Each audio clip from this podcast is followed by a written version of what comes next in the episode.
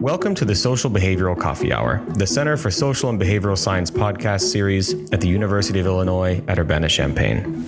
Our goal is to provide a platform for guests to discuss and explore themselves, their disciplines, and the broader context in which they research, work, and live. This includes the good and the bad, and the beautiful and the messy. We aim to discuss human nature and how to build a better world using behavioral science. And if we can, we'd like to have a little fun along the way. The following is a conversation with Dr. Brent Roberts, professor of psychology at the University of Illinois and one of the world's leading experts on personality and personality change. In this episode, Brent tells the unique story of his journey into psychology. In addition, we'll discuss what exactly personality is, as well as some important cultural conversations around personality and human nature as they relate to narcissism, birth order, and parenting.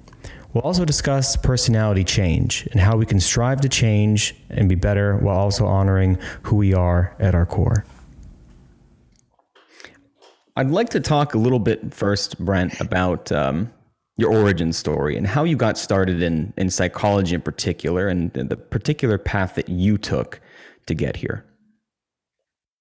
You want to go way back in the Wayback Machine. Let's um, go to the Wayback Machine. The Wayback Machine. Okay. Um, let's see. So, oh boy, but you want it succinctly, right? Okay, I'll try to be quick. Um, my you can take your time idea, where you need to. My original idea, to be honest with you, was to be an architect. Um, when I was uh, a young lad uh, in middle school and the like, I discovered a, uh, the distinct pleasure in drafting and, and drawing and, and buildings and, this, and, and the like, and, and was um, deeply invested in that. And then a, a bunch of things converged, uh, which pushed me into a different path inadvertently. Um, so I was born to a, a, a, let's call it a conflictual family, um, which, of course, when you are subject to those types of experiences, often does spur the curiosity like, why the heck are we like this? mm. um, and why are these people not getting along as much as they should? Um, and this reached a, a, a peak um, at about age 12 where my, my parents separated. Um, and my father, deciding to try to get as far away from my mother as possible, ended up in Iran. And so I was abandoned at that point um, from both psychologically and literally, um, and left without a father figure. And at that point, uh, I found a mentor in the, the person of uh, Jim Hansen, who was a, an English teacher. I, I, use quotation marks around that.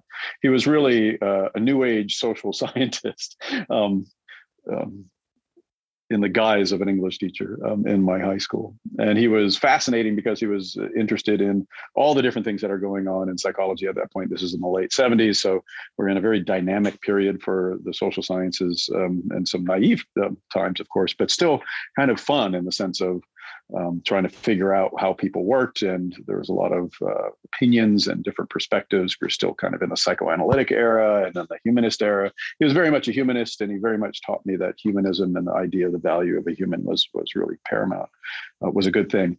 And he, he quickly became my father figure and my my mentor and I abandoned the the architecture path and decided to pursue the architecture of the human mind instead of um, the architecture of buildings. I'm not quite sure whether that was a smart decision, but it was one that I made, and it was faithful.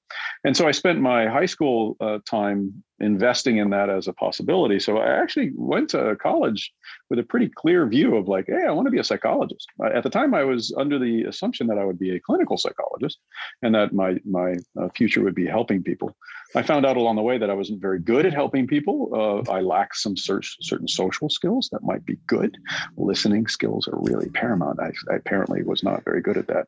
I was told this by a number of people, um, and I, I decided at, at some point during my college career that I shouldn't pursue that path. Um, but I was still curious about humans and still interested in it. I still very much liked uh, the research enterprise, and I had actually discovered doing research, and I was having a blast doing that, and decided, okay, that's that's cool. I can I can I can give that a try. And I was working for uh, some um, individuals at University of California at San Diego who were the last bastion of behaviorists. These are the folks who made pigeons peck and rats press levers um, in order to better understand human nature, which there's some irony there, and not actually, if you think about humans in some respects. um, and it was a, dying field at the time, which is a sad thing. Um, not that it was incorrect, not that it's not useful even to this day, but at least in terms of the sociology of social science, it was going away. And so when time came to apply to grad school, they said, hey, you should go to grad school in our programs. The last two remaining were at West Virginia and, and, Albuquerque. And I was like, that doesn't sound like a good thing. so I decided maybe I'll take some time off and, and kind of figure some things out. I was a little burned out. Um, yeah, I was working my way through college at that point as a as a waiter. I'd worked at every single restaurant job um, except for being a bartender. Um, by that point, I'd been working in restaurants since I was 13, um, and I paid for my college that way. Which at the time uh, you could pay for your college that way, which you can't do now. And I decided, okay, I'm going to spend a year, get bored, refuel my batteries, um, figure things out. Um, and seemed like a good plan at the time. And then things re- really went haywire. So the, the, wheels fell off the cart big time. On the positive side, I went to work for the Presidential Council on Physical Fitness and Sports for the summertime, which was great. Worked with some amazing people. And you know, but wait, you said that, you said that the the wheels fell off. Yeah. Um, what what do you mean when you say that the wheels fell off? Well, the plan didn't go as expected. Hmm. Um, so yeah, the plan was just to kind of hang out, work in in the restaurants, build up some some capital, um, rethink what I was going to do with my life, and and still probably go to grad school, but you know, um, try to figure out a better path than than either clinical psychology or behavioral psychology, hmm. and yeah, hopefully get bored. I got bored a little too fast. that was the problem. Um, and so, you know, when I did this this summertime job, which was quite inspiring and fun, um, I met a bunch of very impressive and, and uh, important people. And when I got done with the job, about a month later, they called me up and said, "Hey, we're opening up a line of fitness gyms, hmm. and we want you to be a manager." And I was like, wow, I'm so flattered. I'm this kid, 22 years old or something. And these people want me to be a manager in a new industry that's going to make me six figures, which at the time, making six figures was unusual for most people. And so it wasn't something that you would uh, take lightly. I, of course, didn't understand or didn't have the wisdom at that point to know that if somebody wants you and you're young and inexperienced, um, that means they're desperate. so, um, I, being naive to the fact that they were desperate and that I lacked the skills to do this work, I joined up um, and had um, a really bad experience, and it was a bad thing in general. So it was an in- interesting um, uh, business model. They wanted to create the first uh, computerized fitness equipment. It actually eventually kind of started, but I was at the very beginning during all their screw ups. And I was, you know, despite being groomed for a manager, not doing well in the corporate structure, so to speak. And they weren't either. They got shut mm. down for a variety of reasons. Um, and then I was at that point left really adrift and I didn't know what to do. So I lost my focus in terms of like, oh, I'm going to go to grad school. I should just stay mm-hmm. in the restaurant business and be bored. I was like, I was very intrigued by the possibility of actually being successful in business and maybe I should try that. And so I started pursuing activities um, for the next six months, which led to a string of jobs that were all failures. So I tried my hand at, at advertising. I tried my hand at a variety of sales jobs. I had the world's worst job on the planet other than like the hard, I, I actually would prefer you know messy hard jobs like you know um, picking up trash to the job I had, which was uh, trying to identify sales leads for copier salesmen, where I had to walk into businesses and ask them about their copier needs. And at the time, that was the rough equivalent of a telemarketer. And boy, I got screamed out of businesses left and right. It was a miserable ex- experience. Um, and it and does just, sound like that would that would take some listening skill there. So no, not at all, because you're just being screamed at. I mean, oh. for the most part. I mean, you know, well, I mean the job. I mean the job you know, I mean, you, I, I walked into random businesses and strip malls in San Diego and said, "Hi, I'm Brent Roberts. I'm from uh, Minolta, and I would like to inquire about your copier needs." To which I would receive either a look of disdain um, because I was the fifth person that week to come and do that. Uh, they, right. The sympathetic people would hand me the business card because they knew that's what I was going for and what I needed, and I'd write down no no copier needs. Um, uh, the people who appropriately, like us now, who get irritated at being pestered. Uh, you know, like now, of course, the equivalent is my cell phone. My best friend Scam, Scam Likely, calls me twice a day. Um, you know, I was Scam Likely, and I was being yelled at by people typically every other uh, shop because they were tired of people like me coming in. And at the end of the day, I'd give that stack of business cards to the sales rep, and yeah, hopefully there'd be a, a sales lead somewhere in there. It was hmm. pretty miserable. I would I would highly recommend against it. Um, and then you know, I I went into a string of jobs. I totally lost my perspective. I was desperately trying to be successful in the traditional business sense, and you know, what was obvious to those around me was I was miserable. I was failing. Um, I literally needed money, and I was not um, happy in the, the work hmm. that I was pursuing. Hmm. And after about six jobs of various sorts, um, my roommate and very good friend took um, some pity upon me and said, uh, I'm going to get you a job working as a construction laborer with me, which is what he was doing at the time. Yeah. And I went to work um, basically moving stacks of wood and trash, and it was a blast. It was awesome. Uh, salve for the wounds that I developed, uh, and, and it gave me some time to um, you know, recenter myself, think about things, and try to figure out what I was going to do with myself. And at that point, I, I figured out I go back to grad school, but I would go to non-clinical psychology, which uh, by definition at that point was personality psychology, mm. the opposite of clinical psychology, because it was putatively focused on human potential and and hmm. uh, thriving as opposed to um, dysfunction. Um, right. And so I thought that would be a cool thing to do. Worked a few more jobs. So I, I, I, I slung steaks and seafood at restaurants and um, did what I could um, to, to build up some resources and head back to grad school. So uh, some of my colleagues are, are prone to, to say that I'm of their colleagues, uh, the one person with the most different jobs of any right. academic they've ever known, um, just mostly because of that one year. So it's always really interesting to hear about people who have had these, I mean, really like diverse working experiences because they're not the they're not guaranteed for, for people who are in academia. You know, a, lot of folks yeah. kind of don't don't have those uh, those really those experiences. So I, I just wonder, you know, there's always I think some positive in those, and I, I wonder, like, if you were to look back at those and think about, you know, the value or the lessons that you kind of took away from those, um, what would you say the the value or the lessons of those were? Well, the first one is uh, when if somebody comes to you and, and they are uh, of the opinion that you're the answer to their problem, the first question you have to ask is whether they're desperate or not. Um, so that that's been invaluable for me ever since, uh, because you know oftentimes if you're young and inexperienced or just inexperienced and somebody's saying hey you're my person it just means they've been through 15 people before you. And if you say yes it could be your mistake. So it, it was really good for the humility factor like uh, teaching me that i wasn't necessarily the answer or the best of things um, and that there were lots of things that i really didn't want to do um, with my life. That was brought for me like the poignant thing was when i got back to grad school when i got to grad school i should say many of my peers at that point had transitioned straight from their undergraduate programs doing the right thing.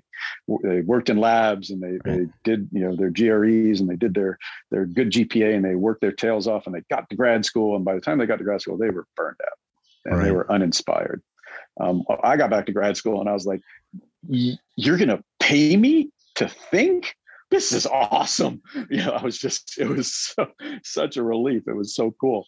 Um, so for me, that that helped tremendously in coming back to that work and trying to. You know, um, I didn't have to try to motivate myself. I was inspired by the contrast to the, the, work that I had tried. So it was very good from a learning perspective to try those things out and to fail at them um, in a way that was good for teaching me hard lessons. Uh, you know, it's not fun to go through failure. There's no question about that. Um, right. It was good in retrospect, I suspect. Um, I like the fact it's interesting that you like really wanted to be successful in business and you kept, you know, trying to make that. What was the appeal from your you know perspective at that point what was driving you to try to be really good at, at business we now know that you know maybe the academic trajectory may be more conducive to your skill set but what was the appeal in there for you? Not being poor was a really attractive thing. I mean, I was, you know, I, like I said, I was, I was born to a, a Marine and, a, and an artist, and we, you know, in that hierarchy, we were okay because he was an officer, my dad, um, in the Marine Corps but in terms of like where I was at when I got to school, oh, I was mm-hmm. the proletariat all over the place. I mean, I worked my way through school.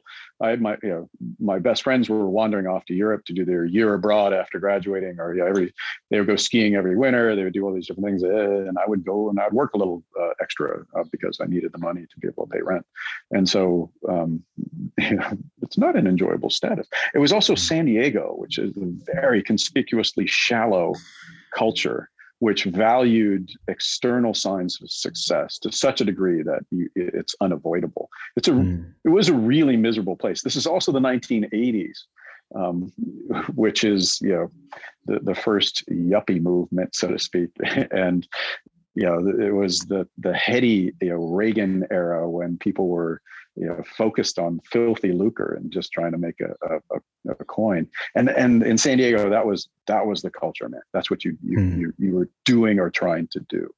And so the, i think i got lost by by being focused on those things and that was a mistake. And it, it doesn't it wasn't my skill set. It just it simply wasn't. Um I, you know I, I even on the, the, the sales jobs that I had, I would try to be an intellectual salesperson. You know, I would convince people of the rational reason for doing these things. Trust me, that is not the most effective way to do sales.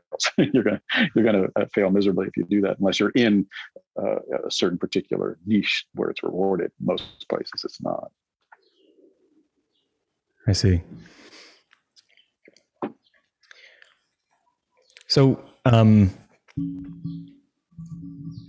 I was one of the questions I was going to ask um, was about whether you had, you know, some people talk about having these aha moments where, you know, what they need to do or what their next step is just sort of crystallizes, or they have some really profound moment where, oh, I feel like there's kind of something big here. Like, and it really calls to them, it strikes them. And I, I, can kind of think about some of those moments from from my past. It sounds like you had more of a, a steady kind of trajectory where it, there wasn't like a, a huge pivot in any one particular direction. But I'm wondering, like, throughout your trajectory nonetheless did you have moments where just the idea of oh personality psychology it just became crystal clear to you like how cool that was or how moving it was? It was never it's not cool now. How could i've had that kind of inspiration? Come on i, I take pride in it not being cool I don't want to be cool. That let's just make that clear. So I, I didn't have any epiphanies like that. I mean, I, I, have probably through the dint of time and and um, duress um, grown to love my field and my topic. Um, when I hmm. was first studying it, it was to me fascinating, right? Just from the perspective of, hey, you know, one of the stark realities of being a human is that we're not the same, despite all of our desperate efforts at times to make that the case, right? Um, we we really do try to teach people the same things. We try to, you know, get people to conform to our different cultural norms. As the famous Monty Python statement says, "You are all individuals," and we chant back, "We are all individuals." um, so, I mean, I, I always found it, you know, that idea that you know confronts us all um, fascinating. Like why do you react to things differently than me? And what what kind of import does that? But it wasn't it was it was kind of a yeah it was an interest i would say. It wasn't a passion. I wasn't you know, like i'm born to be the personality psychologist. Um, i had a few aha moments that were mild in that in that mm. uh, on that scale. We're going to measure the aha moment. Um, and and one was funny one was was more poignant. So you know, like I said, I, I, transitioned back to grad school with a vague idea of what I wanted to do. I was not a typical academic. I didn't have a um, the proper training as an undergrad, so I didn't really know what I was doing. Uh, they didn't select me for that. And in retrospect, when I looked at what, what reasoning was behind them selecting me, um, I spent my first semester in grad school relatively lost. Uh, it was Berkeley. Hmm. Um, Berkeley was so famous for being laissez faire, otherwise known as neglectful, of their graduate program that when I got into the program, friends called me and said, Don't go. Those wow. people don't know how to mentor. They, they don't even do anything. They don't supervise you whatsoever, which to, to my mind sounded really cool. Um, I was like, really? That's the way they do it? I want that. Um, and so I went there and, you know, the experience was exactly as they predicted. You, you got there and, and they were like, you know, read some stuff, talk to us, if you figure something out, come talk to us and we'll do some research.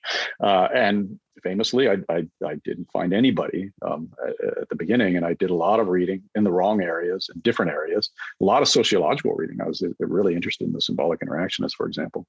And then I saw my my future advisor give a talk, and and she was not a, a faculty member. She was an adjunct um, because at the time, the, the nepotism rules at Berkeley would not allow them to hire the spouses of existing faculty. And she was married to a mathematician. Hmm. Um, and despite being one of the best scholars in the field of personality development, uh, did not have a formal position. She had an informal position, but she still got to do research and she still got to mentor students. And so I didn't quite know who she was at first, but then when I saw her give the talk, I was really excited. I ran up said, I want to work with you. I mean, it really did have that you know moment during the talk, like, well, geez, this is the person for me. She she studied individual differences, she studied development, she studied social roles and how you know the the society you know creates the institutions for people to enact and that helps the development occur and i was like this is what i want to do hmm. she looked at me and she said nah it's a good first start. she really, yeah. Well, famously, um, one of the more awkward moments of my career is when she received one of the, the big awards, the Jack Block Award, and and she was recount. Yeah, it gives you an opportunity to recount your your career, and she was um, saying, "Oh, and then there's Brent." She goes, "Brent, when Brent, you know, first ran up to me after a talk and said he wanted to work with me, I looked at him and said." He's far too good looking to be any of any you know, talent, and there I'm. I'm in this room with a hundred of my fr- friends and colleagues. And I was like, that was real. I sank like really. so I was really good for like looks and carrying boxes because yeah, I would I would do heavy lifting. Um, but I was not viewed as an intellectual nor a talent um, in my graduate career. So I kind of had to convince her um, over time. I wore her down eventually, and she did accept me as a student, and, and she was a wonderful and amazing um, uh, mentor. Uh, but I didn't impress very much at the beginning. Huh. Um, the second aha moment. Oh, sorry. If you wanted to. Um, oh no, I was just going to ask about the the second moment. So I mean, so you know, I didn't have the background as a broad thinker in social science. I didn't have good training as an undergrad because I was in this you know, weird niche of, of psychology. Behaviorism isn't very useful in these other areas, social personality and the like. And so I had to kind of you know, catch up. And so most of my graduate career, I was uh, just trying to figure out how to do the work. And so I would, you know, what project should I be working on? What skill set do I need to develop? And and, and I was kind of nose to the grindstone and not really thinking big picture. And I started focusing on personality development and especially personality change. And mm. it, you know, which was a fun topic because it wasn't one that um, many people studied or many people focused on. It was anathema to some of the field because a lot of people think of personality as something that doesn't change. My advisor was very was one of the first proponents of the of the idea that it does. There's a very popular set of researchers at the time who were um, running around saying personality is fixed like plaster, it's impossible to change and the like. And we were the counter lab that was trying to convince them otherwise. And I started working in that area and to be honest with you, really didn't have a big picture sense of what I was doing until three years post PhD. So my first job was at, at the University of Tulsa, a relatively modest um, college slash university in Oklahoma. I uh, moved from the Bay Area to Oklahoma in what I call reverse grapes of wrath. and um, set up shop in, in a school that most people thought I would end up at because it was, you know, not a very high status school. Uh, I was told that point blank by some of my my patrons and advisors. Um, and I finally kind of figured things out about three years in, and I, I don't. It wasn't an aha moment. I describe it as um, surfacing. So being a, a surfer or a, as a as a kid, a lot of times you spend under the water and you're desperately trying to get to the surface because you need to breathe. And and it felt more like that than an aha moment. That I I finally, after about three years of doing the work, kind of breached the surface and could see the horizon. And I mm. could hmm. kind of see where my work was and what I needed to do to help the field understand what was going on. and that was a great moment in some respects because it kind of it really did set the table for the rest of my career where it's like oh this is what the field doesn't know this is what could be done to help it you know understand these issues here's the trajectory that we can go on and for me that was a, a very important moment um, and uh, and I have to express gratitude for Tulsa's ability to give me this, the intellectual space to do that, which it did, um, and and time. I don't know if I would have had that insight if I had been someplace that was more stressful, for example. Um, right. It was you know, it was not a place where they were saying you need to crank out your you know big JPSP papers and and R your your R01s and grants and things. They were like, you got a publication, that's great. so there wasn't a lot of pressure, and it was actually good in some respects because it gave me a little time to percolate. Um, and and that was a good moment. Um, but not not an yeah, it wasn't an epiphany moment. I would say it was more of a surfacing moment. Okay. It's an interesting way to, to think about it. So we we've just started talking um, about the idea of personality change, and uh, as someone who studies this, I'm wondering if you can kind of unpack that a little bit. I mean, what is personality, and can we change it, and and why should we care, and what does it mean for us?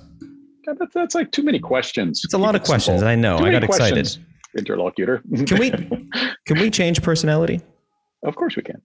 Now you need to defi- define what it is, um, and and that's where it, it, you know there are varying opinions, so to speak, in, in the field. Um, it, it's funny because often people associate the field with the study of what are called personality traits, the, the big five personality traits. And what are the big? Yeah, extroversion, agreeableness, conscientiousness, uh, neuroticism, and uh, openness to experience. Um, for those of you who are fans of the MBTI, um, that's the four MBTI dimensions plus neuroticism. And what um, is so the MBTI? The Myers Briggs Type Indicator. You come on, man. Everybody knows what the MBTI is. Everybody, everybody, everybody knows what the MBTI. Is. It's the most popular test um, in existence. It's used by more companies and businesses than any other. Um, it's usually used as an icebreaker. And there, there are books out now lambasting it as evil and this evil empire development stuff. It's mm-hmm. not. It's just a simple test that they they purged of all negative qualities, and so it's it's the positive things about extroversion, the positive things about agreeableness, positive things about conscientiousness, positive things about openness under different labels.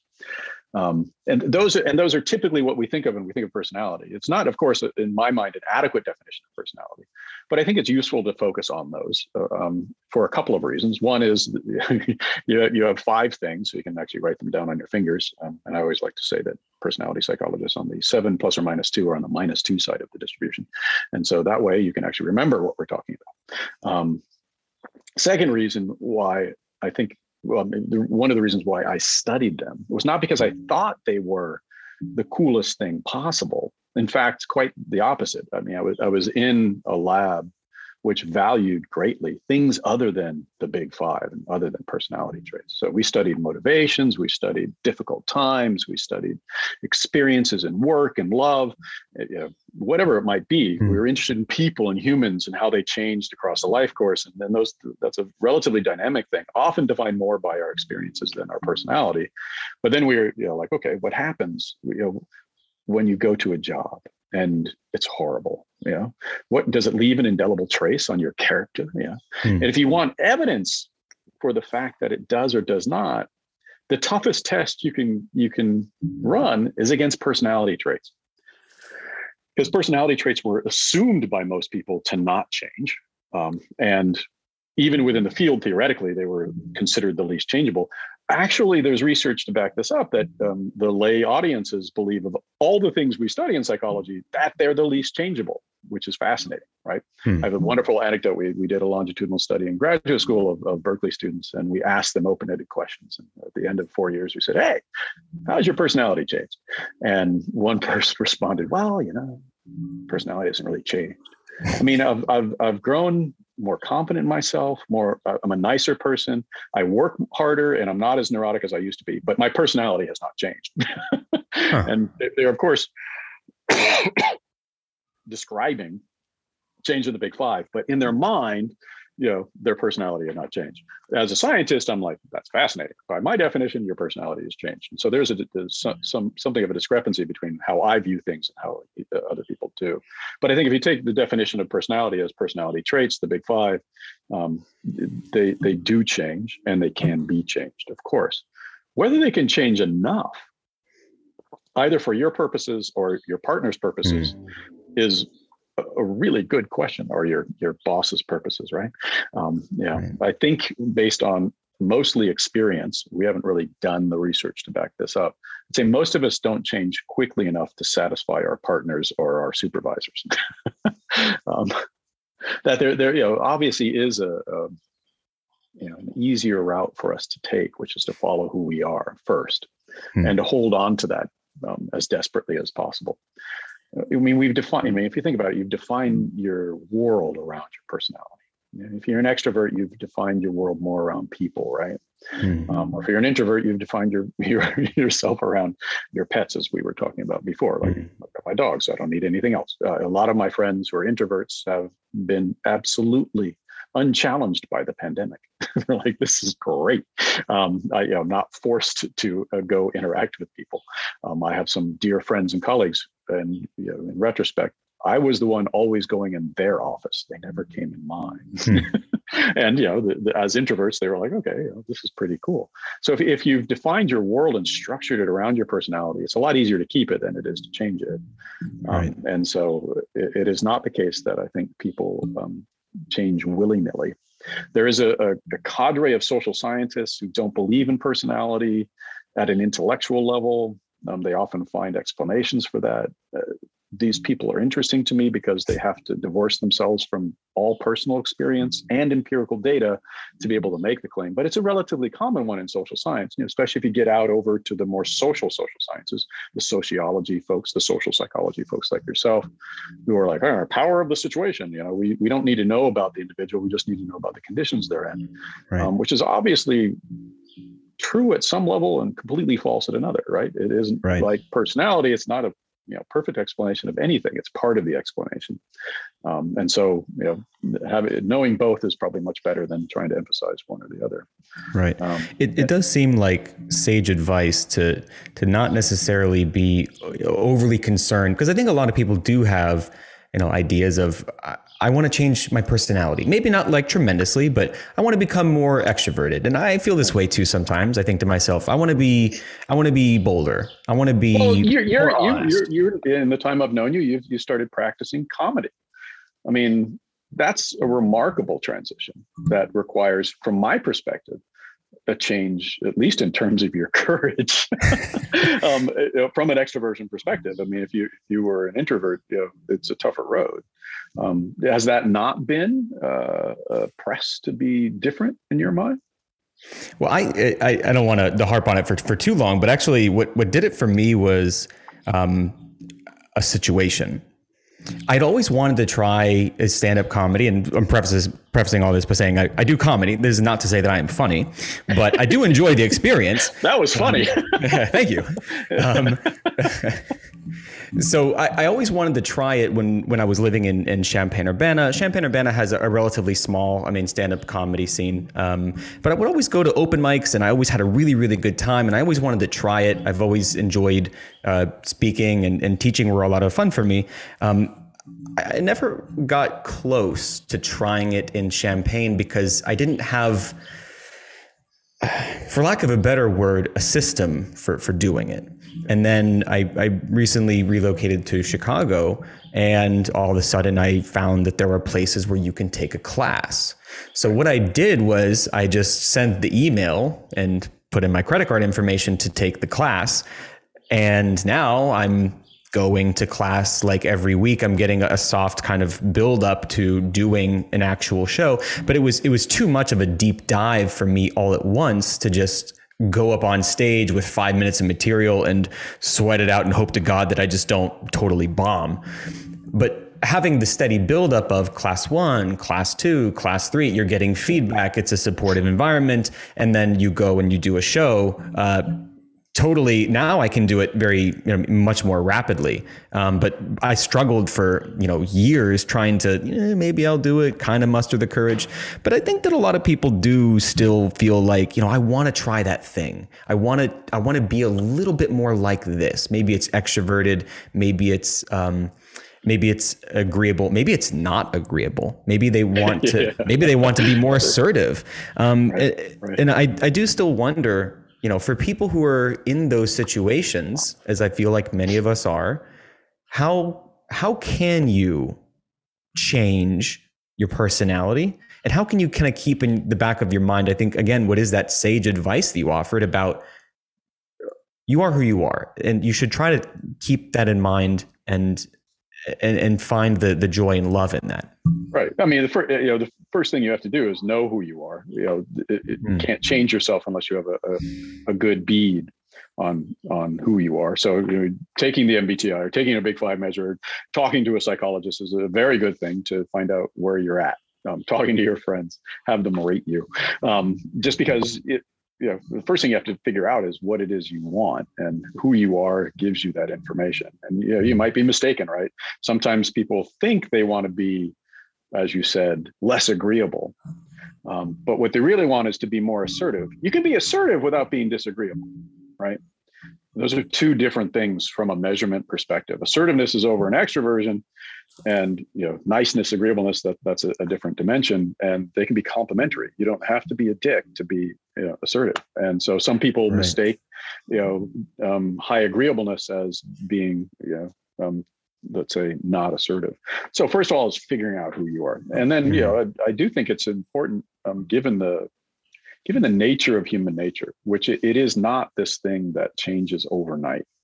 Um, and it is something that seems to be designed to be what we might call a conservative system. It's still flexible, but it's not um, hugely dynamic, right? Mm-hmm. And this is painfully obvious. Your your friends and, and family members um, are not being different people on different days. Um, obviously, we respond to situations and the like, but we keep a pretty good core sense of who we are, much to our frustration, I might add. Oftentimes, we would like people to be different, and they don't change fast enough, right? So it's there. Right. It's best to deal with that. That that is, I think, a fact of human nature. And then the other fact is that we do develop um, progressively, incrementally over time. Right. And then, you know, empirically, we do know, for example, that people do want to change their personality. So, we, you know, you're in good company. Um, I've always wanted to be more uh, organized, more conscientious. Uh, I've failed miserably at that. Um, I've, I've, I've, figured out strategies um, to adjust for my lack of conscientiousness. It's really good to marry somebody who's more conscientious than you. Just putting it out there. Um, hire people who are better than you at what you you, you need to do. Uh, that has been my my saving grace, um, both with graduate students and people who work for me. You hire people better than yourself you're going to do mm. well. Um, and th- that has given me the excuse of not improving my conscientiousness. Um, but nonetheless, you come to situations where you might want to change your personality. I think your anecdote about comedy is is perfect. Mm. Now, I mean, there there are direct ways to do this, right? Um, and you, know, you can go out and you can find apps right now, this day, to try to focus on these dimensions, the big five dimensions, assertiveness and conscientiousness and anxiety. If you really want to work on anxiety, go to see a therapist. It works. Um, and you become typically less anxious in that experience. And that's a good thing um, and that's changing your personality. Is it changing it dramatically? No, it's usually you know taking the edge off. Right? You don't. T- a good therapist doesn't take somebody from being you know 95th percentile on anxiety to calm and serene. They take them to less anxious and less neurotic, and that might be enough. You have to decide for yourself how much you need to change. Um, so you can do these direct things, but I, I think another feature of human nature is, you know, unless you have a lot of motivation it's hard to keep those things up. I call these the Duolingo mm. models of, of personality change, right? You want to learn a language, you know, as you know, the best thing you can do is go someplace, immerse yourself, and just be there. Um, then you have no choice. You know, your motivation is immaterial. Um, but you know, if you if you want to do it on your own, you're doing the Duolingo app. I don't know about you, it's hard. You know, and I've, you know, done it for years to try to learn Deutsch, um, and it's failed miserably because the motivation is never enough to keep you going. Right. So while, while I think it's possible to change personality through these direct means, it's probably not the most effective route, is my my opinion. The more effective route is what you just described, which is find a path that you really like and that you really want to go down for a lot of different reasons. And you might have, let's say, you know, some qualities that lead you in that direction. You are a dynamic and extroverted teacher um, when you were in graduate school. I remember that as, as who are you speaking to right now? You were even an award-winning um, uh, uh, teacher, if, I, if, I, if my memory serves correct. And so it wasn't that you were ill suited for the role, right? And so, and you were funny, um, and so you could go in that direction. So you, and so it was, let's say, you know, the path was made for you, and then if you can find that supportive structure around a mm. path that you want, then that's going to put you in a situation where you, demands are going to be made upon you to be more extroverted, to be funnier, um, to think in that way. But you're you're going to get the support for it, and you're going to get the teaching and the training for it, um, and it and the commitment is easier because you're really into it and you really want to do it. Mm. To my mind, if you want to, you know, change your personality, those are the types of paths you look for. Finding a partner who you who you really want to be with, and if you got if you're going to be with them, they, you know, this is the type of person you need to become. If it's a transformative thing, think differently. If it's like, oh, you know, they want me to be a little bit like that, okay, I can move in that direction because I really want to be with this person, or a job that or a career that you really want to do. I mean, like I said, I wanted to be more conscientious. I was a very unconscientious professor when I first started out, but I really wanted to keep the job. Uh, mm. The modal way I was taught how to be a professor and to teach, especially at Berkeley, was don't care at all. and things at all. I go to my first class and I say to the class, "Yeah, okay, it'll be 15 weeks. We'll cover these topics. Uh, syllabus will be ready in a few days. I don't know. I'll get it to you, and we'll probably have maybe one, two midterms." And man, the students came up not in droves, individual differences again. Probably about five out of 20 came up and would not let me leave the room until I'd committed to when the midterms were, what format they were going to be, and, and what dates they were going to be given on. And I was like, oh, these people, oh, oh, they want structure and they're not going to let me hmm. you know, do this without it. And I learned that, mm. and it's reasonable that you know you can get your act together enough to be able to give people structure. Now it would be nice if they read the syllabus, but nonetheless, um, you know, I learned to be conscientious enough in that role because I really wanted to stay a professor. I liked the job. Right. I like teaching. I like doing research. Um, and so I, I, moved in a direction. Did I become the, the paragon of detail orientation? No. do I do a very deliberate, highly structured um, class? Yes. I can do that. Almost anybody can do that. And so, and that wasn't a big ask. So that I think that your anecdote about your your your route to comedy is a perfect one um, for what recommendation I would give if somebody really wanted to change in a certain direction. Got it. It's also reassuring to me because I, I always think about things and and through the lens of um, I am I am I have no control. I have no self control. so so I like if if I have like leftover potato chips from like a, a cookout or like a party, like I'll just I'll just yep. stand at the counter and eat them, man. Yep. Uh, yep. So I need to the only way, the, the, not I wouldn't say the only way, but one of the best ways that I know to control myself is just I put myself in situations where it's easier. Right. And I put yeah. myself in situations where I have to change or I have to behave in certain ways. But if you just, you know, say, hey, try to do this and it's going to be difficult, I'm like, well, that is really difficult. I, I don't know if I can do that. Yeah. Um, yeah. So we've we've talked about personality change. I want to hit on a couple of the other, I mean, really interesting ways that our understanding of personality psychology can can kind of shape our understanding of the world as people. Um, so we, we talked about personality change. Um, I want to talk a little bit about narcissism. And and oh, of you know, course you do. Of course. Uh, what are you saying? I should say that the danger. This is this is this is your research. well, I am the world's leading expert on narcissism. Woo! I said a funny. Um, so, crushed it. I know, crushed it. I've been I've been working on that one for a long time. Um, yeah, I should say the danger of teaching narcissism is your students automatically believe you are a narcissist. I can't Let see me tell why. You about narcissism. Um, so it, specifically like i, I want to know like you know people think and i hear people talk about nar- that's a narcissist right there that person's narcissistic. Um, what is, from your perspective and the scientific, pers- what is narcissism, and uh, what what should we know about narcissism? Huh. Um, I mean, I think that the definition is really simple. I mean, there are obviously permutations in terms of, you know, um, how scientists want to define it.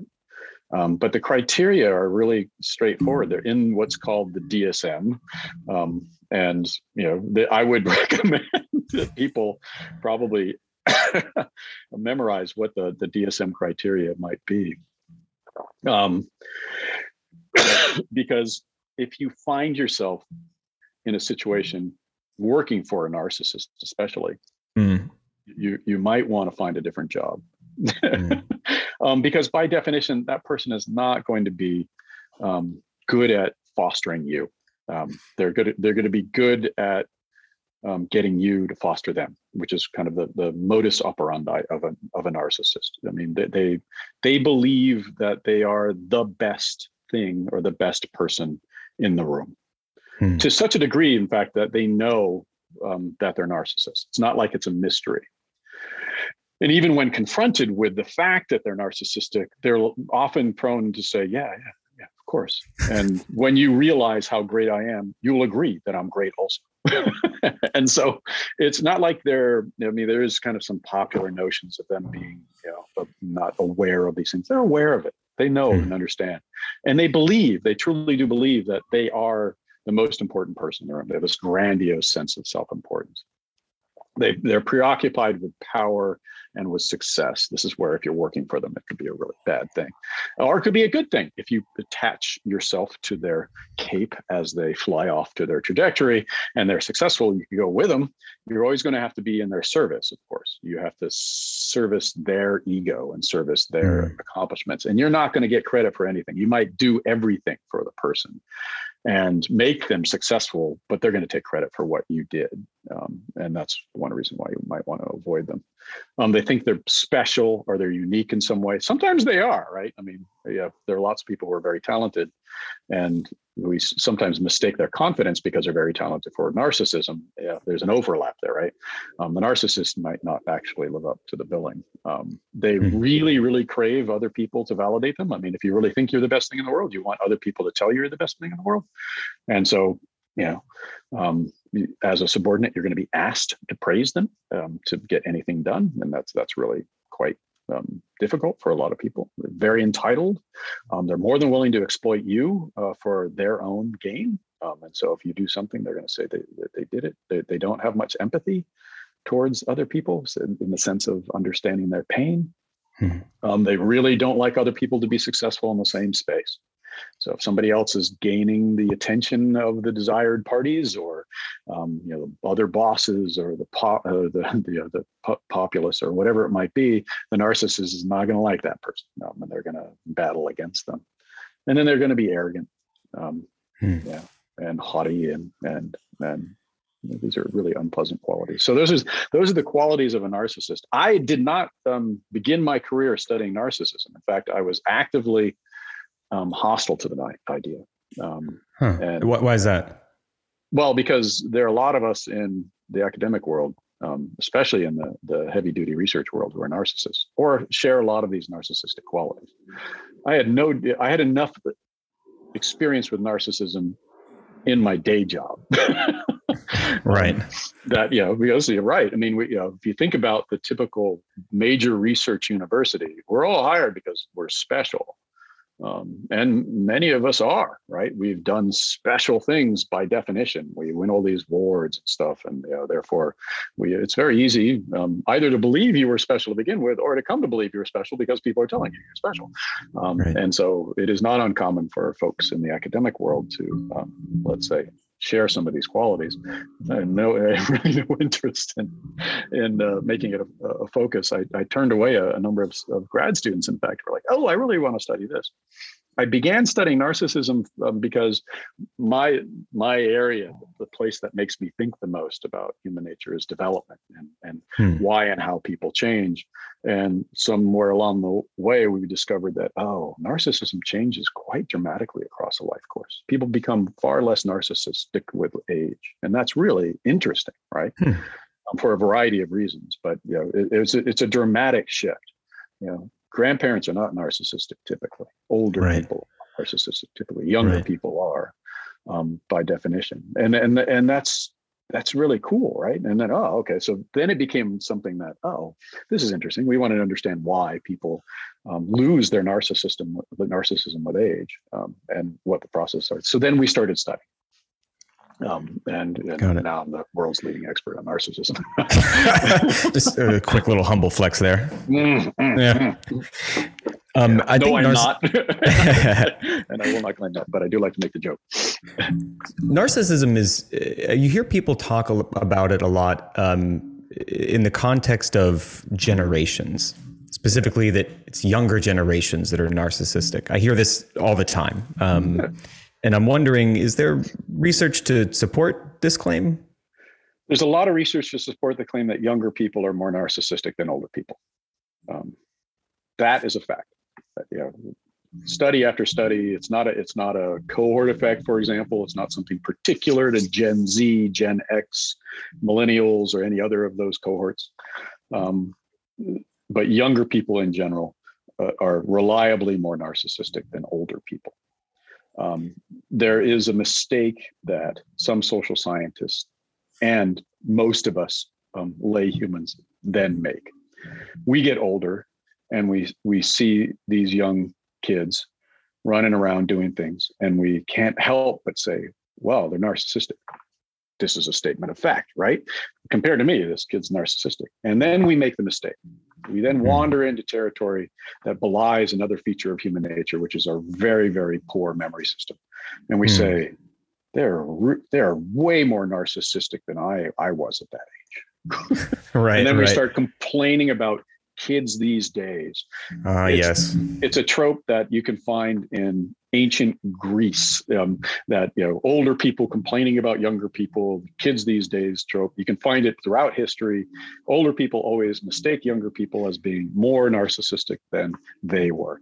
We actually have data now. We've actually collected data long enough um, on relevant measures across the last four or five decades to be able to track it and say, hey, is it true? It's not.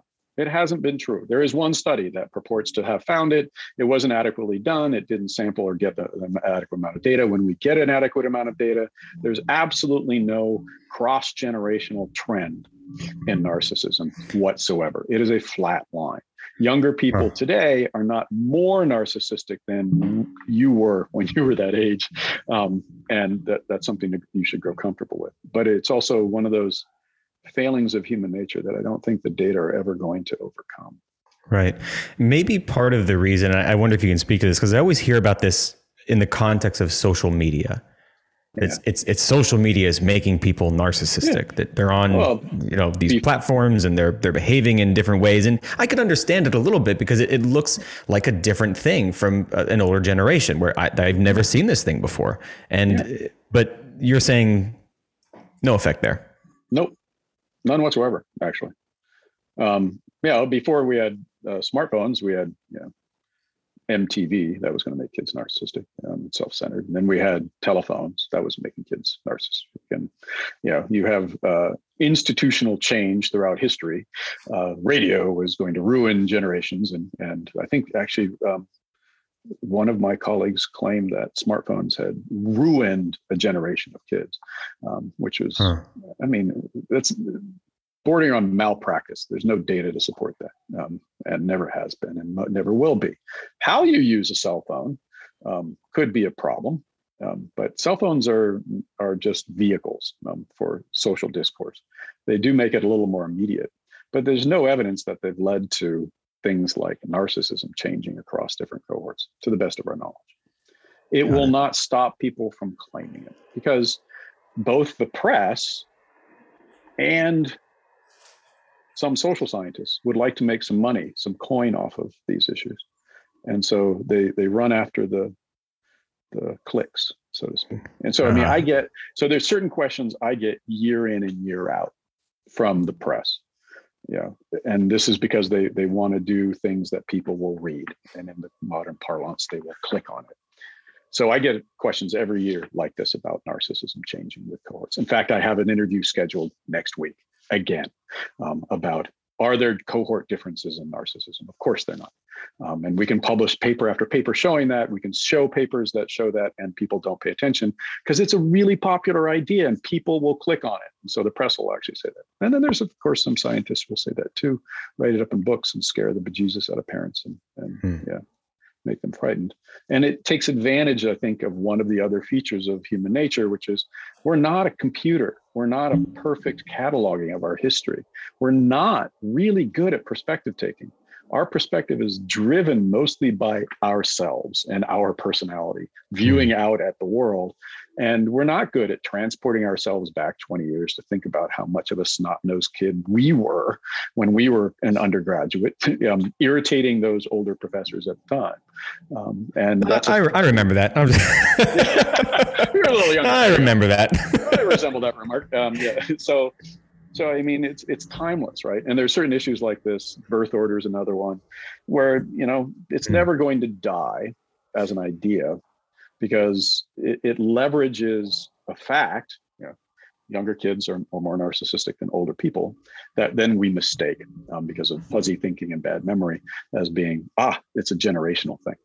Got it. And I, I don't I don't hold out much hope. I would like I would like to hold out hope that science progresses in a, in a cumulative fashion and that we start paying attention to the reliable data. But I've, I've, let's say, grown less optimistic that, that that's the case. So. Got it. Got it. You mentioned birth order. Um, I actually kind of would like to take this opportunity to um, clear the air since I am a middle child and I catch flack for it all the time. Um, I but I think help it, you with your family relationship. Come on, man, help me out. You know, you, yeah, you, you're just you're just looking to get on your older brother's case. I understand.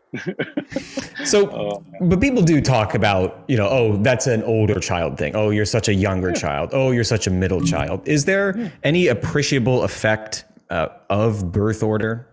No, no not appreciable is the key term there. I mean, is there an effect? Yeah, it's an equi- it's equivalent of the effect of taking baby aspirin on cardiovascular disease, which is so small that you need to do it in hundreds of thousands of people to have it have any positive effect. Um, so, you know, the, the effect is minuscule mm. by our standards.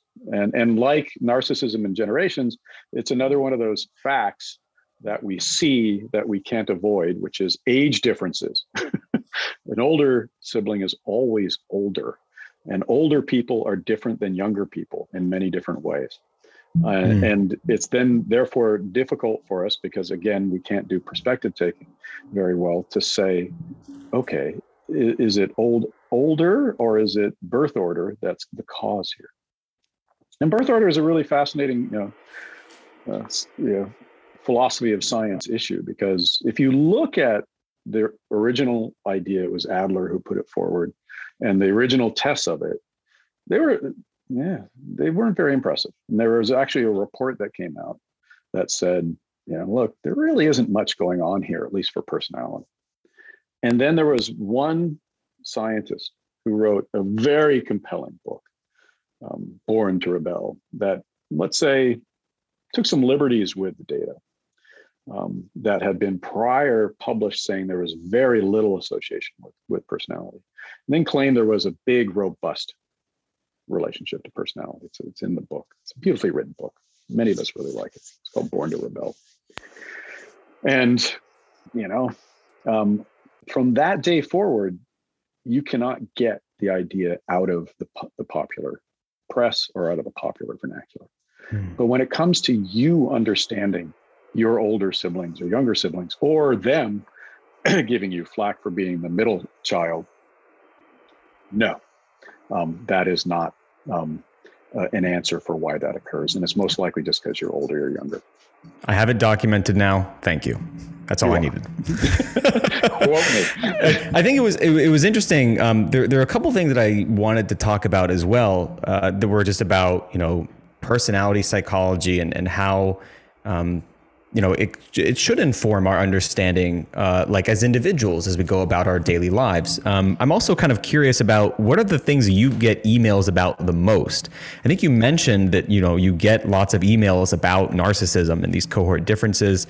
What's another thing that you get emailed about a lot that you would like to just kind of clear the air about, like regarding personality psychology?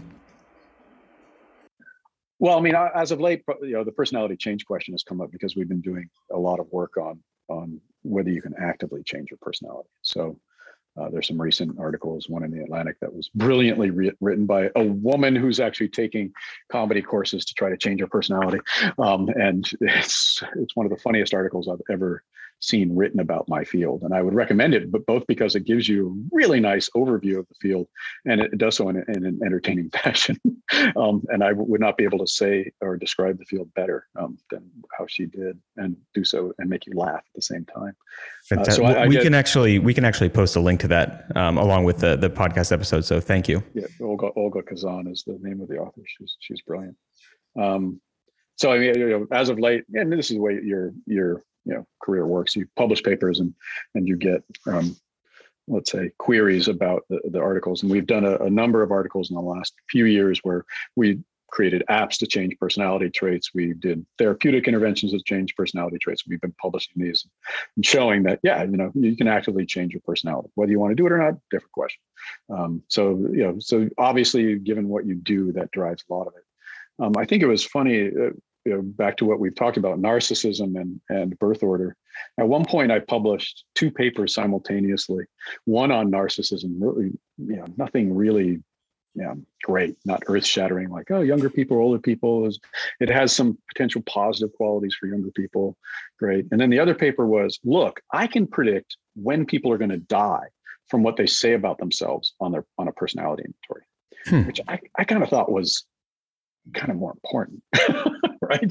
I mean, it, for me, it's a, it's it's a frightening finding at some level to know that I can give you ten adjectives when you're 55, and based on your answers to those adjectives, I can predict how long you're going to live. And, Is it a it, good prediction? What do you What do you mean by a good prediction? I mean, is it good for me? Is it is it is it like um, a strong it's prediction. as strong as uh, many of the other things that we think hmm. predict something like longevity, uh, wh- how educated you are, how smart you are, other qualities that we obsess over, how hostile you are. This is looking at conscientiousness, by the way. Right. Um, it's even equivalent to many of the physical things that we obsess over, including some aspects of cardiovascular disease like blood hmm. pressure. Um, so it's it's. Let me frame this a little bit, but say that nothing predicts mortality or longevity well. All the effect sizes are small. Conscientiousness and personality in general is just the same size as many of the other factors that we um, obsess over when it comes to something like health and, and longevity. And so, from that perspective, the, the effect size is huge. Mm. Because it's just as important as most of the other things that we spend millions and billions of dollars on um, to try to make better and you know i thought that was i mean that to me is flabbergasting right? Huh. that that's the case. And when those two papers hit i got call after call about narcissism. And not, not, about our, our now newfound ability to predict how long you're going to live. Got it got it. it's like huh okay. And that sent a pretty strong message that huh. um, what what we are as a populace interested in might not be the thing that is the most important so. Well Considering that distinction, um, what would you say as, as a as an expert would be one of the things that would be really helpful, maybe if even people aren't aware of it, for them to know about personality as it relates to their to their daily lives? Oh, interesting. I mean, I, I would prefer that it, people know it exists. I would prefer that people don't um, treat it like a sideshow and a carnival, which it often is, right? Um, and I understand why. I mean, everybody and their mother's uncle wants to make up a, you know, their own little uh, measure, throw it up on the website, and you take it and you find out which Hogwarts house you're in, or, or you know, w- which person you're like. And so it's used as a vehicle in a way that's not a scientific approach, um, and exploits uh, another feature of human nature, which is that we're very curious about who we are. Hmm. Um, and so I, I, would hope that we could take it at least seriously enough to say, okay, you know, let's let's give people the tools to find out who they are, um, and then use that information to better, you know, figure out how they could live their life um, in, in, a in a better way. Hmm. and so that's taking the field seriously enough to not, let's say, belittle it. Um, and that could be as simple as like finding out who you are on a big five measure or on something more comprehensive learning to accept those features. Um, and know come to terms with the fact that that's the way you are. Um, I usually recommend that people do that in the company of others who are supportive because sometimes the information might not be positive, right? Hmm. Uh, yeah, back to narcissists, uh, my friends in, in, in the clinical fields will tell me that when they get a narcissist in their, their practice, oftentimes the the progress is slow and, and they can get the narcissist to realize they're narcissistic. And the reaction at that point is usually anger. Hmm. Um, because yeah, either they don't believe uh, this or they're, they're still kind of angry that people don't realize how great they are.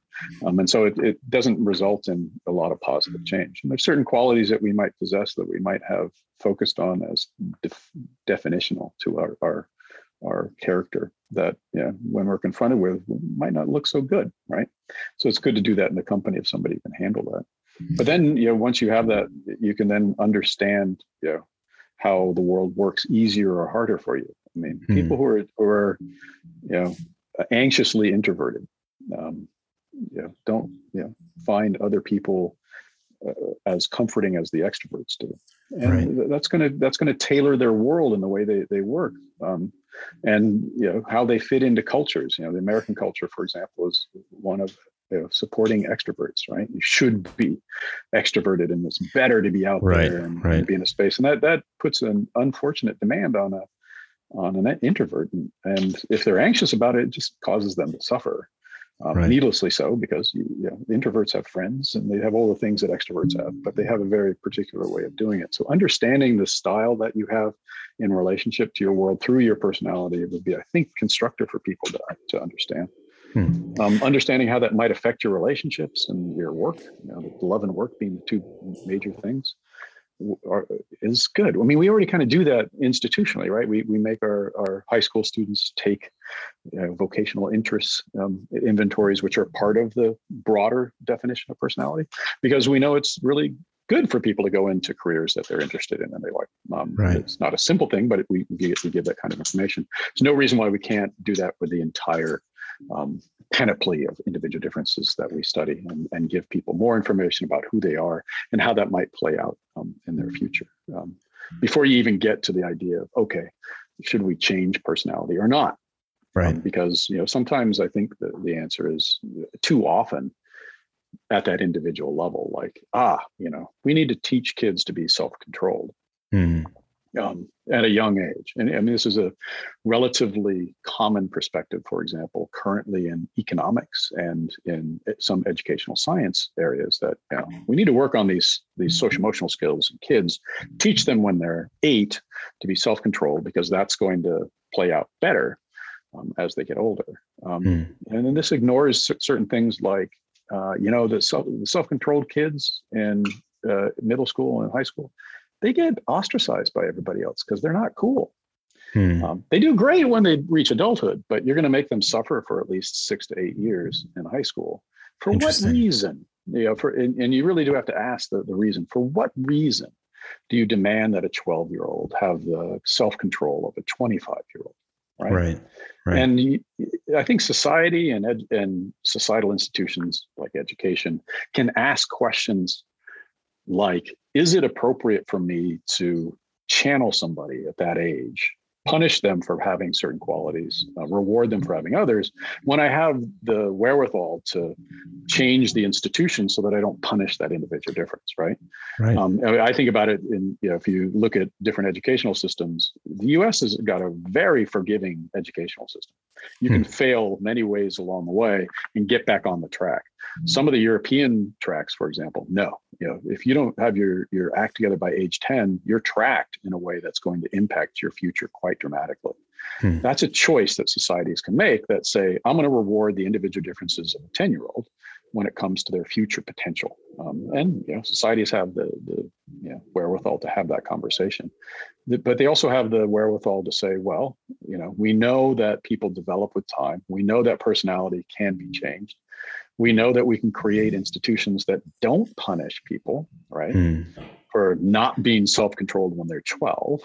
Don't throw them in jail just because they make a mistake. Um, don't you know throw them out of school just because they make a mistake, or try to, to provide support systems around them if they do make mistakes. If that's the result of them being impulsive, for example, and then help them you know, a lot of people who are impulsive really want to help or get help, and so we can, but don't don't inadvertently strike the cat or cast the die at that point. Um, right. That right. guarantees their future because they possessed a certain individual difference at that point in their life, um, right. and and then make things next to impossible for them because I think that would be a mistake. Right. So I'm I'm saying simultaneously take the the stuff we know seriously enough to use it to help people live better, but also to understand that we shouldn't structure society um, in a way that punishes them inadvertently um, because of that. And, and I want that's t- it's taking it's taking the field seriously in two ways, right? Um, mm. And I think that's not, oftentimes we, the dialogue at this stage, at least within the social sciences, is this dichotomy of, you know, well, individual differences, you know, if you, if you think they exist, you're blaming the victim and, and you know, you're just a mean person and you're a right winger and you're, you're, you're conservative and this is all bad. So I've got lots of colleagues who actually still question my ideological leanings because I study personality, which is a mistake. Um, and they make assumptions and then they go to an extreme on the other side and say i don't need to pay attention to individual differences. We just need to make the situation different for people and mm-hmm. that's all that we need to do to make things better. And no the answer isn't that. So i'm not here saying that personality is everything. I'm not here saying situations everything. I'm saying let's take both seriously. Right. because if you take them seriously which is i think the fact of human nature that individual differences exist and they persist um, then we might actually come up with conditions in which people might thrive a little bit better Right. I, I, think that we, you know, had previously talked about this before um, about how our society could do a better job at considering the different kind of personality profiles that exist within, you know, the constituency, and saying, you know, maybe we should consider, you know, how to create opportunities or situations or structure education, vocation in ways that more align with, you know, these personalities. Um, in what ways could we do a better job of doing that? And we don't have to talk about it for super long, but I'm just kind of wondering, you know, if, if society were a person and you could say, hey, you need to you need to think about this a little bit better. Um, what would you? How would you advise them in there? I'm, I'm at a loss at the moment because I just kind of um, talked a little bit about it in that last section. So, um, so let me think if I have uh, something else to say. You have a certain so, area? so we, we um, I mean, we, we, we talked about, about it. Like let's let's think about it. Um, so you talked about it a little bit, I think, in, in the context of, of education, um, and about making decisions as you're developing. What about in the in the context of of uh, work and love? Uh, two of the the big things you you previously alluded to. Um, in what ways could we structure our, our vocations, uh, our, our, industries, in ways to to better accommodate um, or consider the different kinds of personalities that exist? Uh, well, I mean, you could take away the arbitrary structures that we use for identifying status um, in workplace settings. I mean, we're wrestling with that a little bit right now. For example, whether you know, are you going to be working in person or working at a distance? Mm. Um, and yeah, uh, taking it at a pragmatic level, there's hardly any reason to come to a let's say uh, uniform policy. Um, because if you want to accommodate um, different perspectives, um, then let's say the options now when it comes to work and working at home and working in a hybrid model or working all exclusively at home are quite phenomenal, right? Where before mm. it was like, you know, we had things like FaceTime and you had to, you know, be in front of the boss and show them that you were working hard and do these things. And that definitely rewarded the extroverts. It definitely rewarded the people with conditions that um, uh, allowed them the freedom. Um, and this is not personality, but like you know, people with families. You know, the, the folk with with young kids during the pandemic are, are you know it's under such duress because they have kids at home, right? Um, they they still have kids at home when they were doing work, but you know, what do you do for those folks to accommodate or make a situation um, right. so that they can still do and contribute to work, um, but then you know not punish them, so to speak. Right. Um, and so I think you know the, the way we we structure work um, tends to do let's say somewhat arbitrary rules because we think it's important that everybody have you know FaceTime in front of the boss, everybody report at a certain time because they have to be controlled. Um, and you know there are lots of people who you don't need to control because they're more conscientious than you, and right, those folks right. are they're going to get their work done no matter what. Finding out who those folks are is you know usually a priority for businesses. Um, mm. But then you know uh, how do you help the folks who maybe don't have that kind of discipline but still be uh, contributors, right? Um, mm-hmm. Find a niche where um, their um, inability to get in on time, or where something like working at home, you know, uh, that yeah. that makes the work world a completely different place for those folks. Right. You, know, you, have all those stories about well, if you can't get here on time, right, right. Obviously, some jobs you have to be there, right? You know, service industry or you're manufacturing or something right. you have to be there on the shop floor. But you know, a lot of work, no. Um, and so you don't you don't have to punish the people who have you know um, problems with their clock management um, if it is the case that they can get the work done at any time they want to while they're at home. Right. So. We often hear about, um, I mean, when I think about vocations and, you know, do they fit what you want? And uh, I often think about differences between, you know, uh, white collar and blue collar jobs. And, you know, it's part of our, you know, history that uh, we exported a lot of um, manufacturing jobs from this company in the, in the 70s and 80s. Um, yeah. How, how yeah, does that two, bode? I mean, there's, there's two social policies um, that got implemented, at least during my lifetime, that showed uh, a stark naivete about human nature and also just not paying attention to the science, right? Again, not taking these things seriously.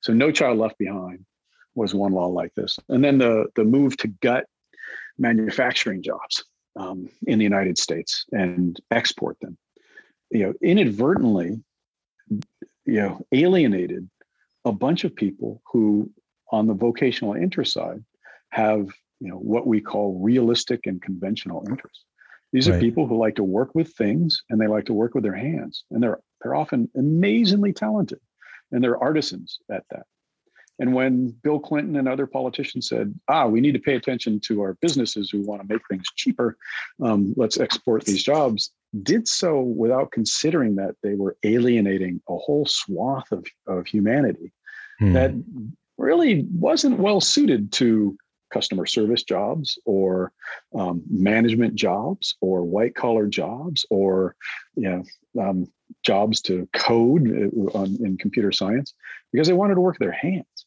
mm. and you know it's not there's no reason to alienate people, right?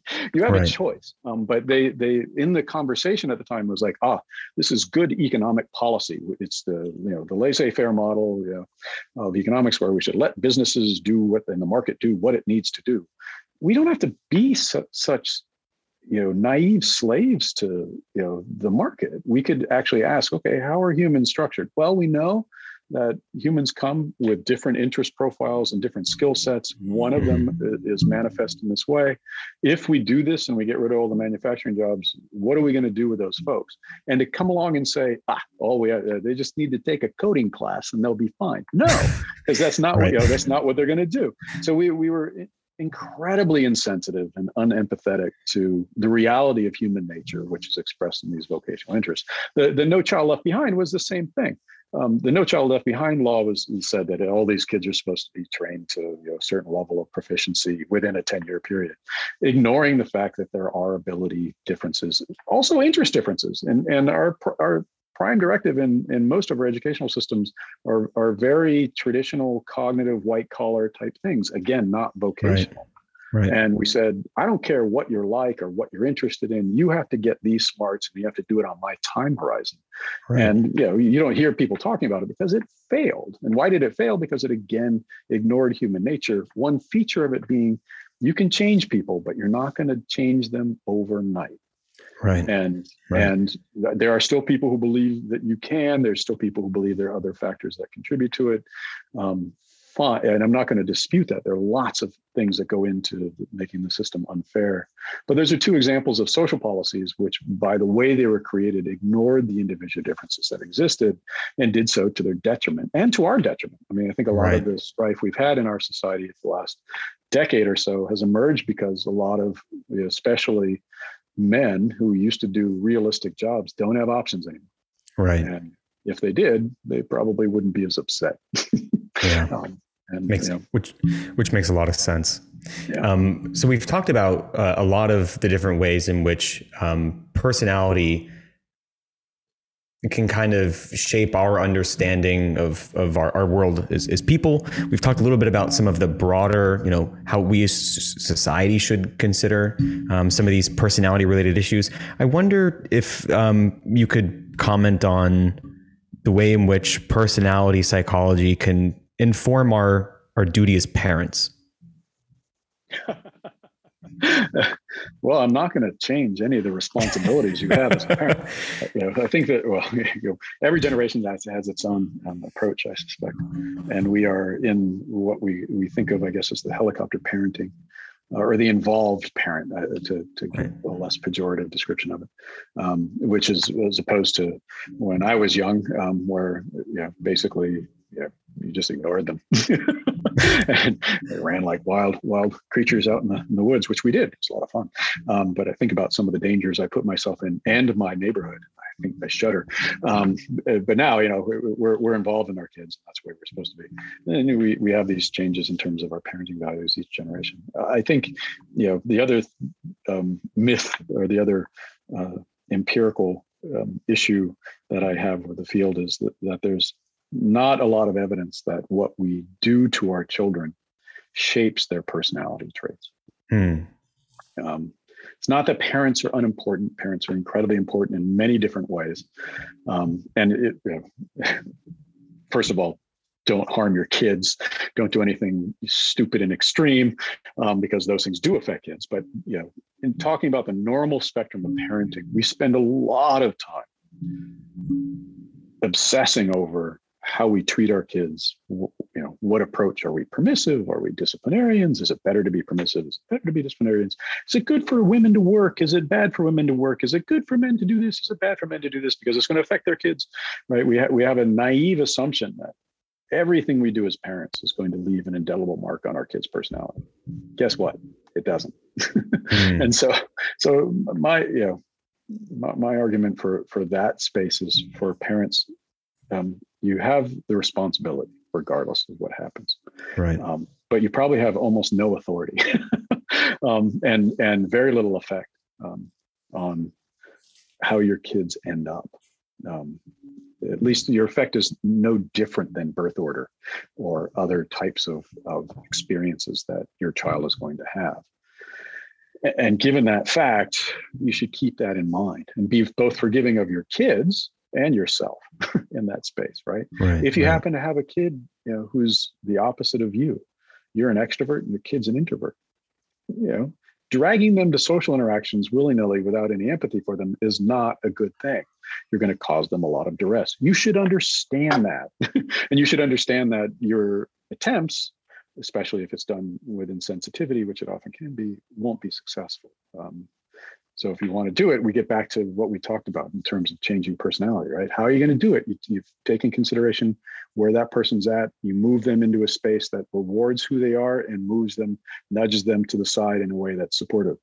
It's hmm. kind of not the typical conversation we have about parents. It's like you shouldn't do this because your kids will end up being this, right? And you know, it's like whether it's you know you should paddle your kids or not paddle your kids, or read to them or not read to them, or you know all these things we imbue with huge significance in terms of how they end up. Um, and at least from my vantage point, those things we do have proximal relationships to the way your kids are experiencing the world, but not long term effects mm. And that's you know, that's my parlance is the long-term effect. How do you get to 18 with the personality you have? Um, parents are part of that picture but a very small one. And if that's the case then we should probably be more forgiving of both parties the kid and the parent um, in, in in understanding how that works.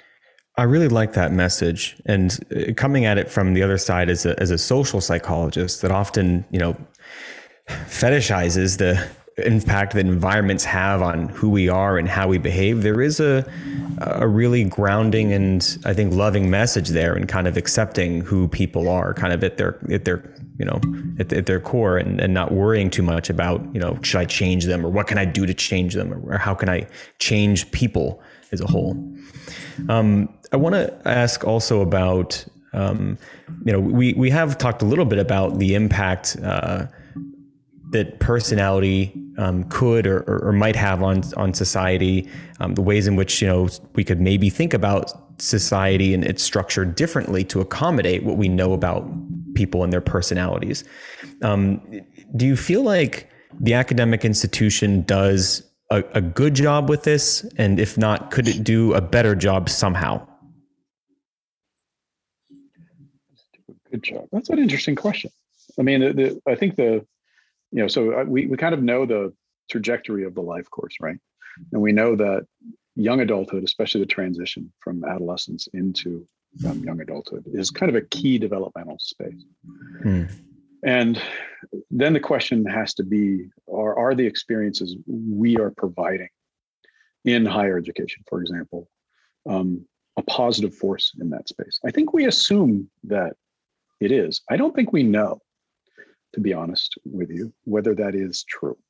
I mean, I, for example, with the pandemic, there was a very strong press to get back to normal and to mm-hmm, get mm-hmm. students back in the classroom because, quote unquote, we know that those experiences are critical for their development. Right. Actually, we don't know that. Mm-hmm. Um, we haven't studied it in a way that would inform higher education policy. We all know that these skills and these individual differences are important. We all know that we want to contribute to them. Sometimes we think we do things to them. One of the most common tropes for professors is in our teaching statements, we always say that our, our goal and what we achieve is to make our students think, which is comforting to say, but we don't know actually mm. because we never measure it, we never assess it.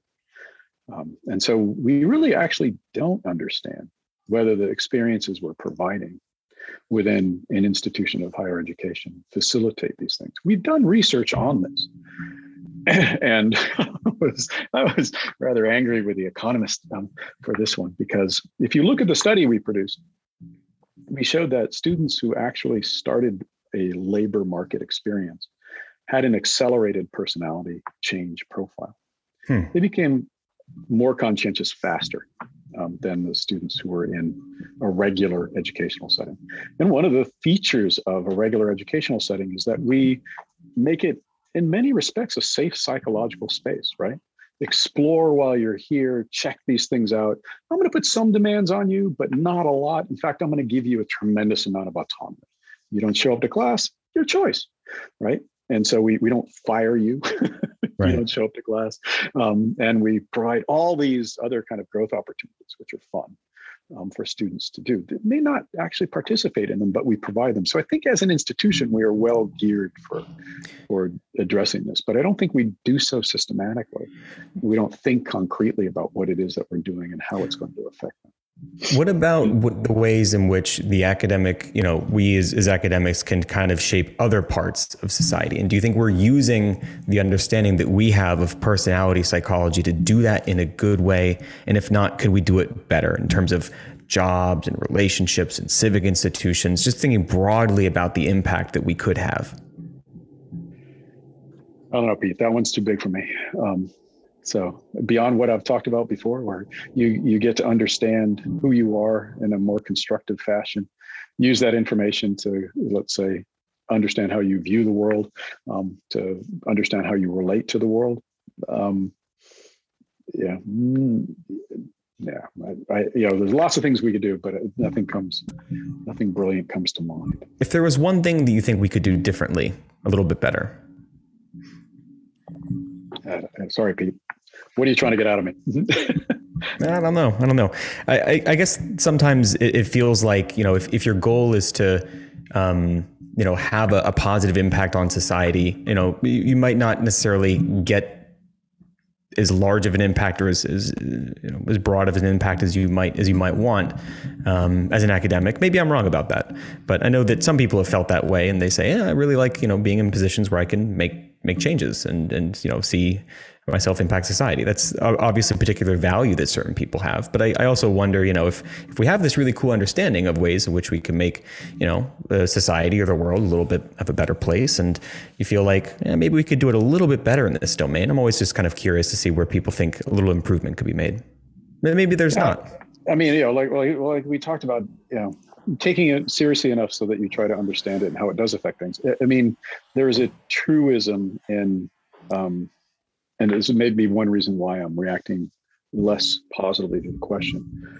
There's a truism in social sciences, um, which is expressed on the negative um, side of things with the, the phrase the gloomy prospect, uh, which is a, a, a conclusion that emerged out of epidemiology, which is that trying to predict anything is hard. Hmm. And the most likely answer to your question about making people successful in work, in relationships, in health is that lots of things matter and nothing matters a lot. Hmm. And that seems to be universal if you hmm. bother to look in a, an unbiased fashion at the data. It's not our practice as researchers because we tend to focus on one thing personality, narcissism, birth order. And then we run around and we've got our hammer and the world is a nail. And we say, look how important this is. Um, the fact of the matter is, personality is no more or less important than conditions, situations, identity, you know, and other things that we consider. And it's most likely the case that lots of things contribute to these outcomes. I think that fact is probably more important than saying this thing about personality is something we should focus on, because I think that's a weakness in humans that we say, give me the easy and the, one shot answer, and I'll invest all my money there. Hmm. reality is, most of our questions um, have answers. The answers I have multiple small answers um, that need to be taken seriously. And if you did that, you would actually change the way you, you view things and do things. And that's more like you know how we would fund research and how we would right. structure different social policies. If you go into it understanding that it's not going to get solved with boot camps or this intervention or this assessment, and you're just going to be making incremental changes, then you have a different perspective. And I think that perspective is lacking in our social institutions in the sense that if you think things have this complexity and you have no simple answer, you're going to invest a little bit more time wise and money wise. And take your time and be a little more patient in how things play out. We're not a very patient society. We mm-hmm. want our answers now and we want them simple. Um, and that's a huge mistake. And I think we suffer repeatedly at the desire to have that kind of answer. And it's the case that social scientists will provide that. And it's a mistake. Um, because if you look at the data, the data never support that including personality psychology. I can't help but think that I did get the, the answer out of you. yeah. Took some digging. I did.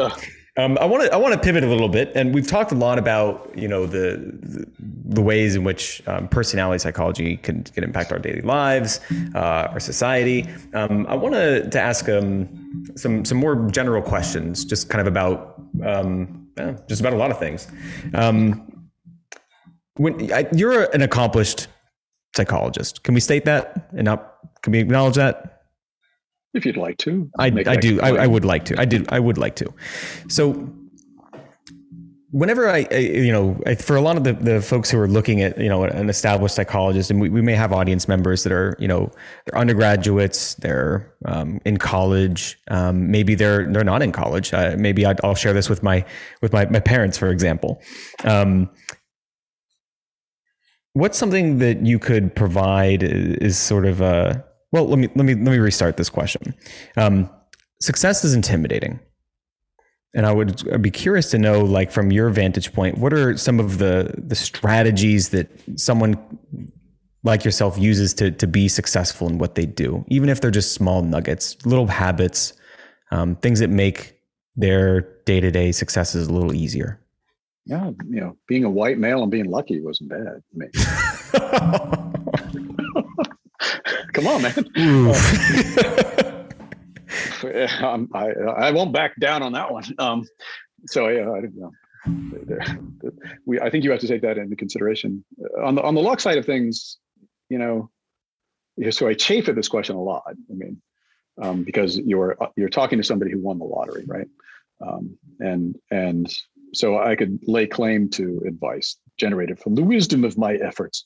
Um, or I could acknowledge, of course, that I lived through a time when, for example, my field had a renaissance. Um, mm-hmm. And suddenly lots of people were interested in it. Lots of people were doing it. And I got to be part of that. And that was amazingly lucky, like mm. incredibly fortuitous. When I started out in, in my field, almost every grad student was disaffected and bitter at the, the choice they had made. The you know last person who got a job out of the PhD program had graduated like six years be, before that. You know, it was a failing small little area that didn't have any hope. mm. And I happened to live through um, a period where the, the field essentially exploded, and it was awesome you know there wasn't there's almost wasn't a question that you couldn't ask that you know wouldn't be rewarded in some respects. So it's really good to be lucky. Mm. will, will not will, will not um, yeah argue against that as a strategy. It's not something you can actually of course guarantee. Um, so. Yeah. Okay okay but I, don't, but I don't mean but I don't have like little aphorisms like you know neither borrower nor lender be. well, I don't think to, I don't think I was looking at and and the success part. You know, yeah, yeah. I don't know. Well, I wasn't looking for anything as as broad as that, but maybe if there's a small behavioral you know, habit that you have, um, something that you think makes it a little bit easier to be a little bit better. We can also skip the question if you don't feel like blind persistence is also a really good thing. I mean, you know, that is the, the hallmark and a puppy. Um, that is the hallmark of a successful academic is, is you know, sticking to the idea even when you've been told repeatedly it's not a good one. so I think um, that's something to take in mind. Um, sticking with the theme that uh, sticking with the theme that success can be intimidating. Yeah. Um, are there are there particular things that you've struggled with in your professional career? Well, lots of things, man. Can you tell me what some of them have been? No, um, like I talked about, just you know, getting yourself organized enough to to be able to get the job done.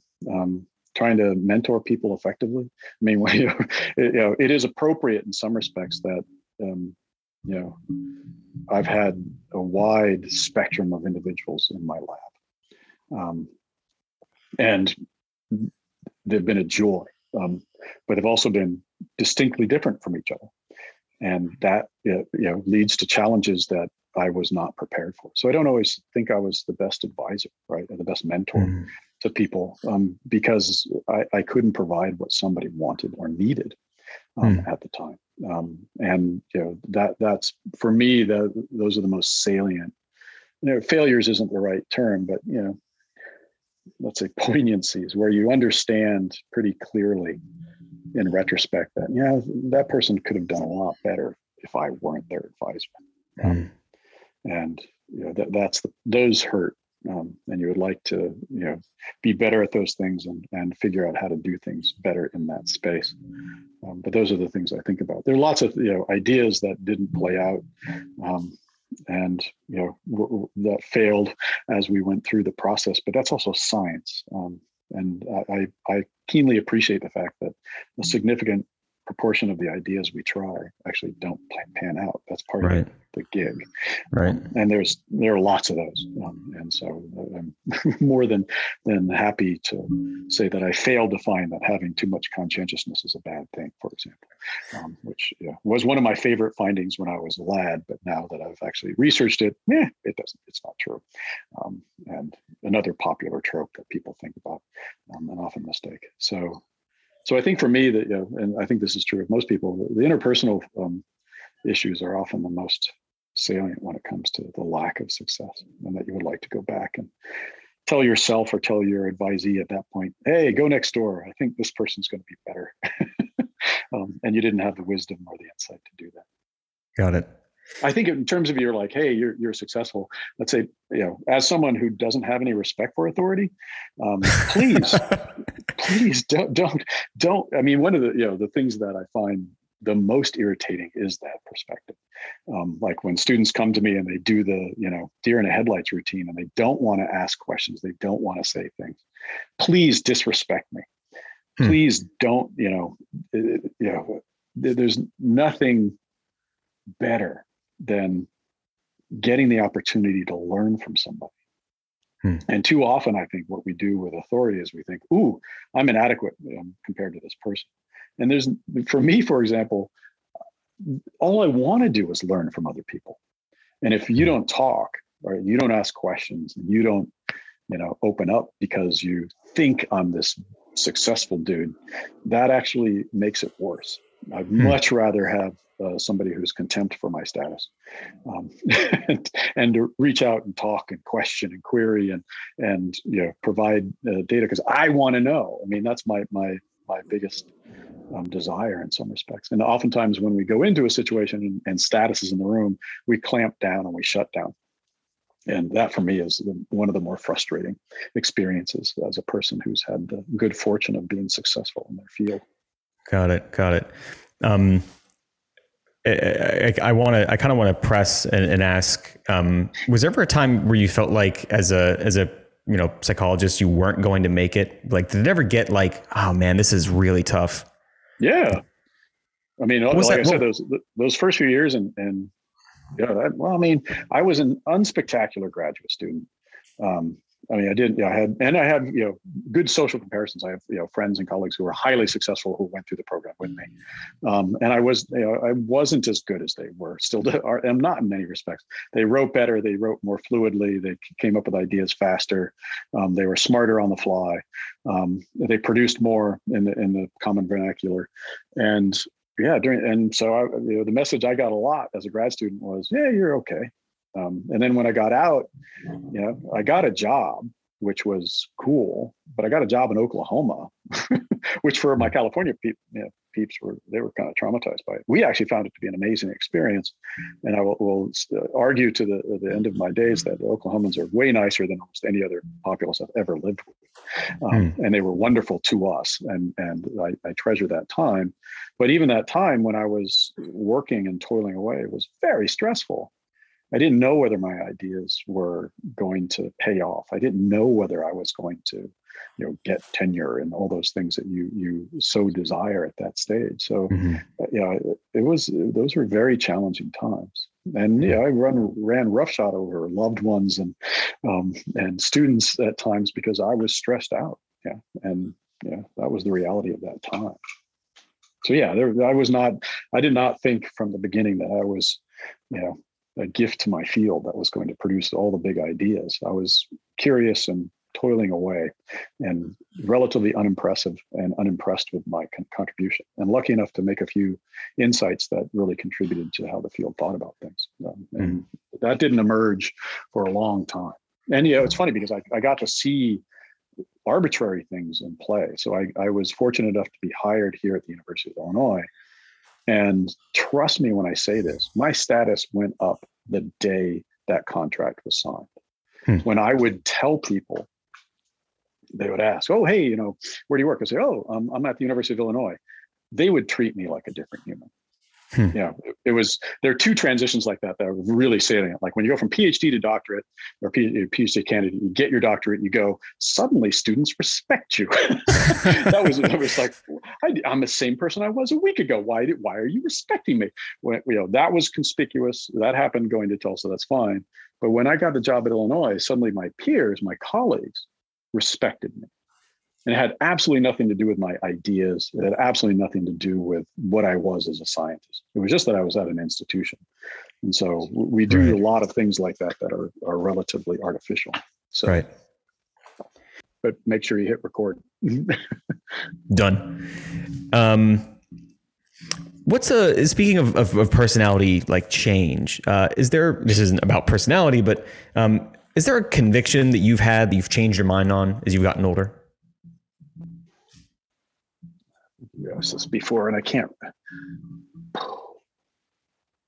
You know, nothing comes to mind. Sorry, man. Um, like I just, it's too abstract for me. um, I, I don't have, you know, like, should you treat dogs a certain way? I, I don't have, um,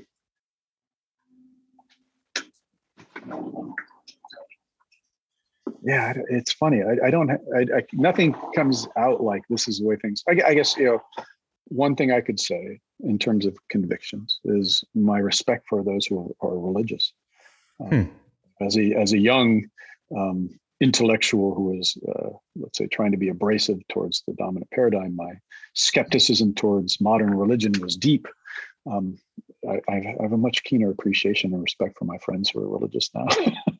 mm. um, after watching life play out, um, yeah, they have an enviable um, respite from some of the stresses of uh, the atheist mindset, mm. and that's that's a that's a good thing. Um, so I, I, guess in that respect, um, I don't know if that's a change in, in conviction because I'm still an atheist, but um, it's a, it's I'm not a hostile atheist anymore.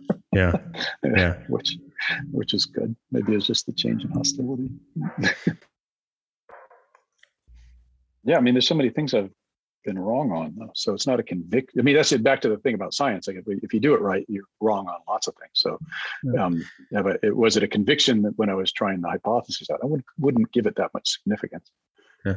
Uh, wasn't necessarily looking for like a work related conviction though. I mean, yeah, I know. I know there could be relationships and yeah, yeah. kids and, and, and those things. So, yeah. Um, and Brent, what gives you hope for the future?